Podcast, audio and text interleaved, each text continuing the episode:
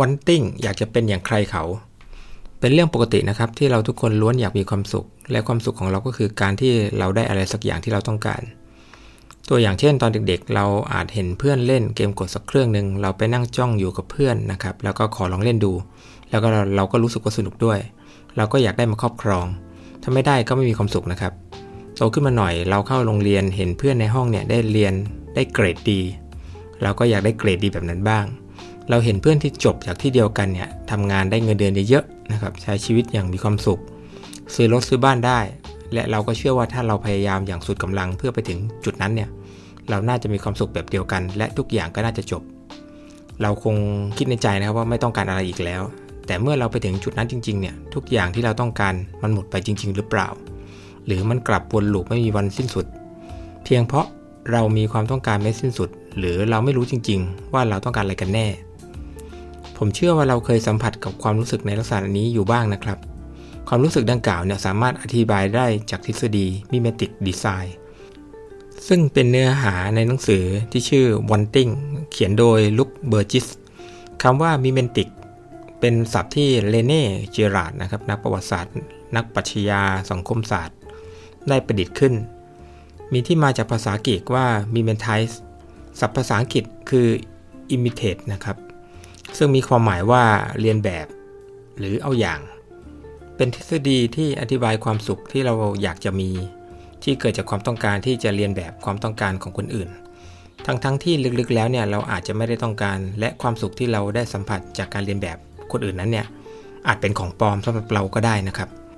ในหนังสืออธิบายความต้องการหรือความปรารถนาในหลายมิติ และมีวิธีที่เราจะหลุดพ้นกับวังวนนี้ได้ด้วยนะครับ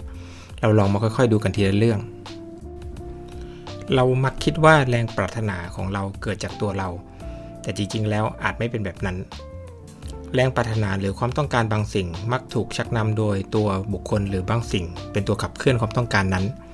ตัวอย่างเช่นนะครับ การเลือกเรียนในมหาวิทยาลัยในคณะหรือสาขาต่างๆ เราอาจถูกชักนำจากภาพลักษณ์ของคนที่เรียนจบในสาขานั้นๆ และเราอยากจะเป็นคนแบบนั้นนะครับ อยากใช้ชีวิตแบบนั้น โดยไม่เคยหันกลับมามองถึงความชอบลึกๆ ส่วนตัวของเราเองเลยด้วยซ้ำและเมื่อเราเข้าไปเรียนแล้วเนี่ยเราอาจจะรู้สึกไม่ชอบ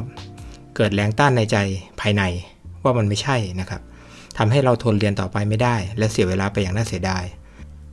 หรือสิ่งที่เห็นได้อย่างไม่ยากในปัจจุบันก็คือสุดท้ายแม้ว่าคนเหล่านั้นเรียนจบในสาขาที่ตนเองเลือกในช่วงแรกนะครับ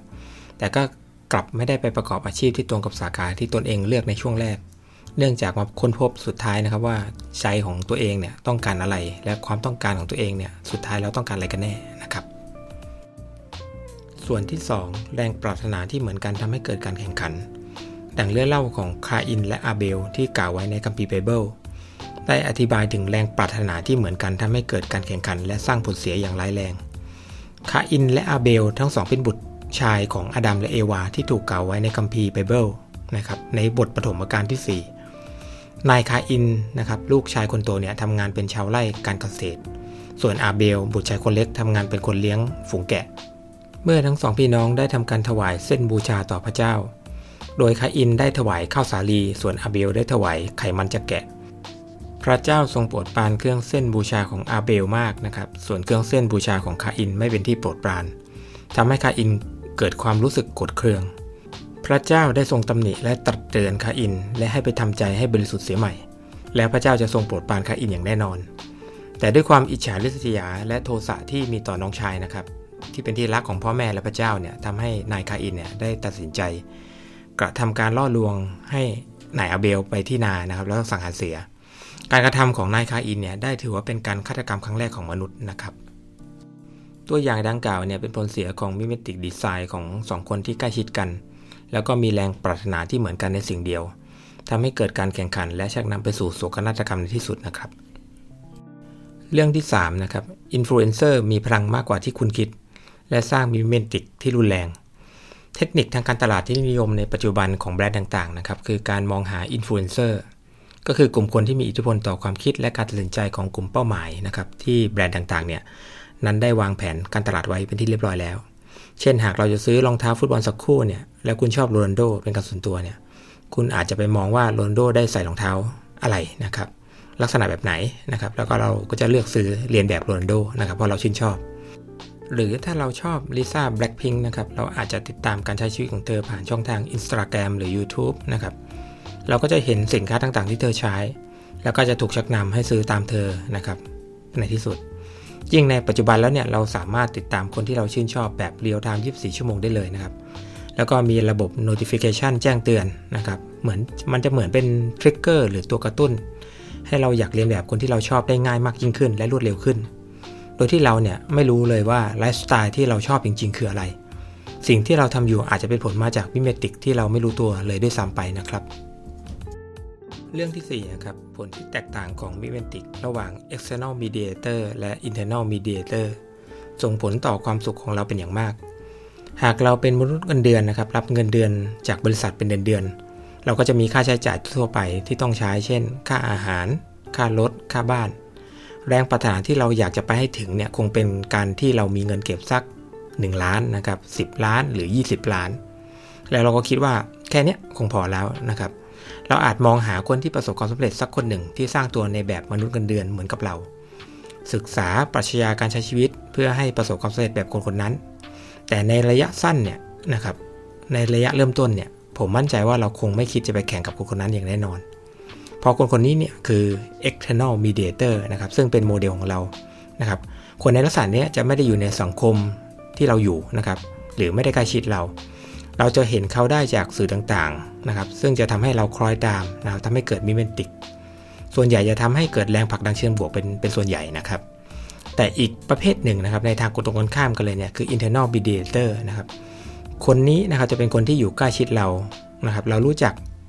อยู่ในสังคมที่เรามีปฏิสัมพันธ์ และไม่ห่างชัดกันเกินไปนะครับ ซึ่งอาจจะคือเพื่อนของเราเองในบริษัทนะครับทำงานใกล้ ๆ กันอยู่แผนกใกล้เคียงกัน และทำให้เรารู้สึกว่าเขาประสบความสำเร็จ มากกว่าเราเก้าหน้ากว่าเราทำให้เกิดมีเบนติกเช่นเดียวกันนะครับ แต่ส่วนใหญ่จะทำให้เกิดความรู้สึกเชิงลบ หากรุนแรงหน่อย ก็จะกลายเป็นความริษยาในที่สุดนะครับ internal mediator เนี่ยมักจะส่งผลให้เกิดการแข่งขันอย่างรุนแรง เราจะนำตัวเราไปเปรียบเทียบกับเขานะครับ ผลเสียที่ร้ายแรงก็คืออารมณ์ในเชิงลบของเราจะเกิดขึ้น ความหงุดหงิดในใจจะค่อยๆ ก่อตัวขึ้น หรือ แม้แต่การแปลงเจตนาของเพื่อนเรานะครับ ไปในทิศทางที่ไม่ถูกต้อง ไปในทิศทางที่เป็นเชิงลบไปหมดในทุกๆด้านนะครับ เราก็จะมีปัญหาในการเข้าสังคมด้วย เราจึงต้องพยายามอย่างมากนะครับ ในการคิดทบทวนถึงผลกระทบของ internal mediator ต่อสภาพจิตใจของเรา หรือการตัดสินใจของเราในการใช้ชีวิตในสังคม อย่าเปรียบเทียบตัวเรากับใคร หากเรามีสัมผัสตระหนักรู้นะครับว่า เราพอใจในสิ่งที่ตนเองมี หรือเราพบแนวทางในการใช้ชีวิตของเราแล้วนะครับ ส่วนที่5นะครับแพ้รับปากจากวังวนของมิเมติก เรื่องนี้เป็นเรื่องที่น่ากลัวที่สุดที่มีผลกระทบจากมิเมติกดีไซน์เมื่อแรงปรารถนาไม่ได้ตามที่เราต้องการ เราและสังคมของเรามักจะมองหาแพ้รับปาก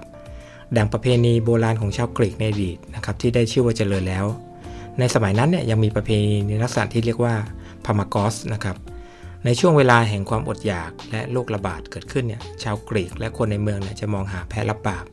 หรือที่เรียกว่าตัวกาลกินีนะครับที่ใช้มาอธิบายสิ่งที่เกิดขึ้น โดยเลือกจากคนที่หน้าตาอับรักนะครับนักโทษหรือผู้กระทำผิดทางกฎหมาย หลังจากนั้นเนี่ยจะจับเหยื่อเหล่านั้นนะครับไปสังเวยโดยการทุบตีคว้างปาด้วยก้อนหิน หรือถูกเผาทั้งเป็นนะครับหลังจากนั้นเนี่ยทุกคนจะเชื่อว่าเรื่องดีๆต่างๆเนี่ยจะเริ่มเข้ามาตามลำดับ และจะกลับมาสู่ภาวะอันสมบูรณ์ตามที่ตัวเองต้องการ อีกตัวอย่างที่เห็นได้ชัดในปัจจุบันนะครับ หากเรารักและชอบทีมฟุตบอล และอยู่ในความสำเร็จในเวลานานเนี่ย เราคงไม่ได้เผื่อใจสำหรับความผิดหวังไว้นะครับ ขณะเดียวกันเนี่ยทีมคู่แข่งของเราได้แชมป์และทีมที่เราเชียร์ไม่ได้นะครับ เราจะเริ่มกระบวนการที่เราเรียกว่ามองหาแพ้ระบาปละนะครับ โดยจะมองว่าเป็นความผิดของใครสักคนหนึ่งนะครับ เช่นอาจเป็นที่ผู้จัดการนะครับที่วางแผนไม่ดีนะครับนักเตะบางคนที่เล่นเสียเป็นประจำหรือแม้แต่เจ้าของทีมที่ไม่ยอมทุ่มเงินซื้อนักเตะ แล้วก็โจมตีอย่างเผ็ดร้อนนะครับในสังคมโลกออนไลน์ปัจจุบันด้วย ผลกระทบของมิเมติกดีไซน์นะครับที่ทำให้เกิดแพ้รับบาปในสังคมเนี่ย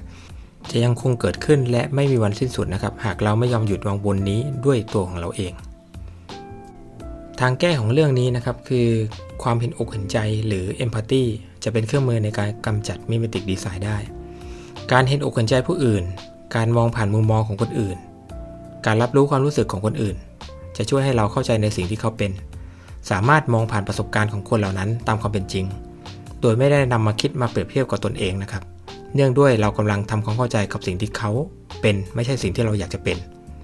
ทำให้เห็นความแตกต่างในแง่มุมหรือบริบทต่างๆ อย่างถ่องแท้ขึ้นระหว่างเราและเขา เป็นหลักยึดที่สำคัญที่จะทำให้เกิดความสุขในการใช้ชีวิต หรือการทำงานร่วมกันกับผู้อื่น การเปิดใจรับฟังอย่างจริงใจจะทำลาย mimetic desire หรือแรงปรารถนาที่อยากจะเป็นได้เป็นอย่างดีนะครับ สุดท้ายอีกสิ่งหนึ่งที่ผมคิดว่าสำคัญ และเป็นเกราะป้องกันของ mimetic desire คือการตระหนักรู้ในตัวเองหรือ self-awarenessหากเรารู้ความสามารถของเรา ความคิด ความรู้สึกและคุณค่าในตัวเราแล้ว สิ่งเหล่านี้จะรอหลอมทำให้เรารู้ถึงความต้องการที่แท้จริงของเรา และสร้างตัวเราเป็นเรา และไม่รู้สึกอยากจะเป็นแบบใครอีกต่อไปนะครับ